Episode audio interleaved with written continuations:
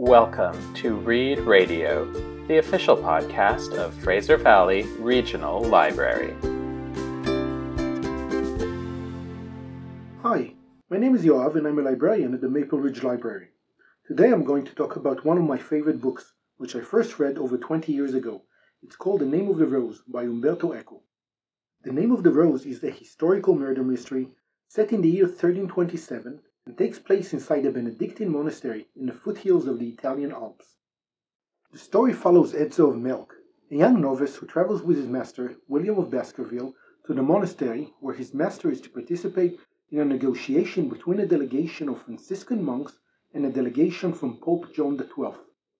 As the two arrive at the monastery, William is recruited by the abbot to help investigate the death of one of the monks, who worked as an illustrator in the monastery scriptorium. We soon learn about the monastery's library, which is spoken with admiration in all the abbess of Christendom. The library is a mysterious place, only accessed by the librarian and his aide. Not even the abbot is allowed inside. As the bodies keep piling up, we learn more about the library, which is at the heart of the monastery and the investigation, and a mysterious book that may never have been written.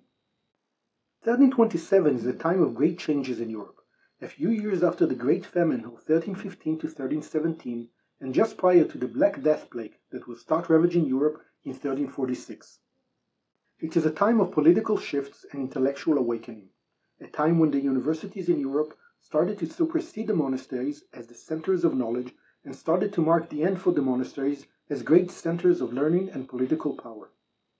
Through this murder mystery, Umberto Eco explores this fascinating period, along with ideas ranging from faith and religion to the nature of knowledge, love, and the best way to make cheese toast, medieval style.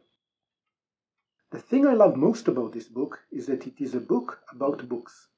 Set in a time when books were handmade with great effort and cost, The Name of the Rose is a song of praise to the beauty and power of books, how they can elevate and inspire us, as well as the dangers that they might hold.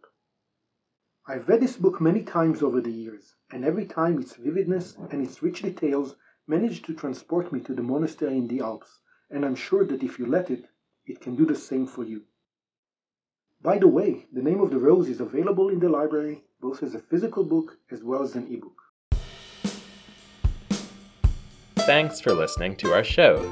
Would you like lists of new titles emailed to you every month? Click on Reading Room and then Next Reads to subscribe to our new titles newsletters.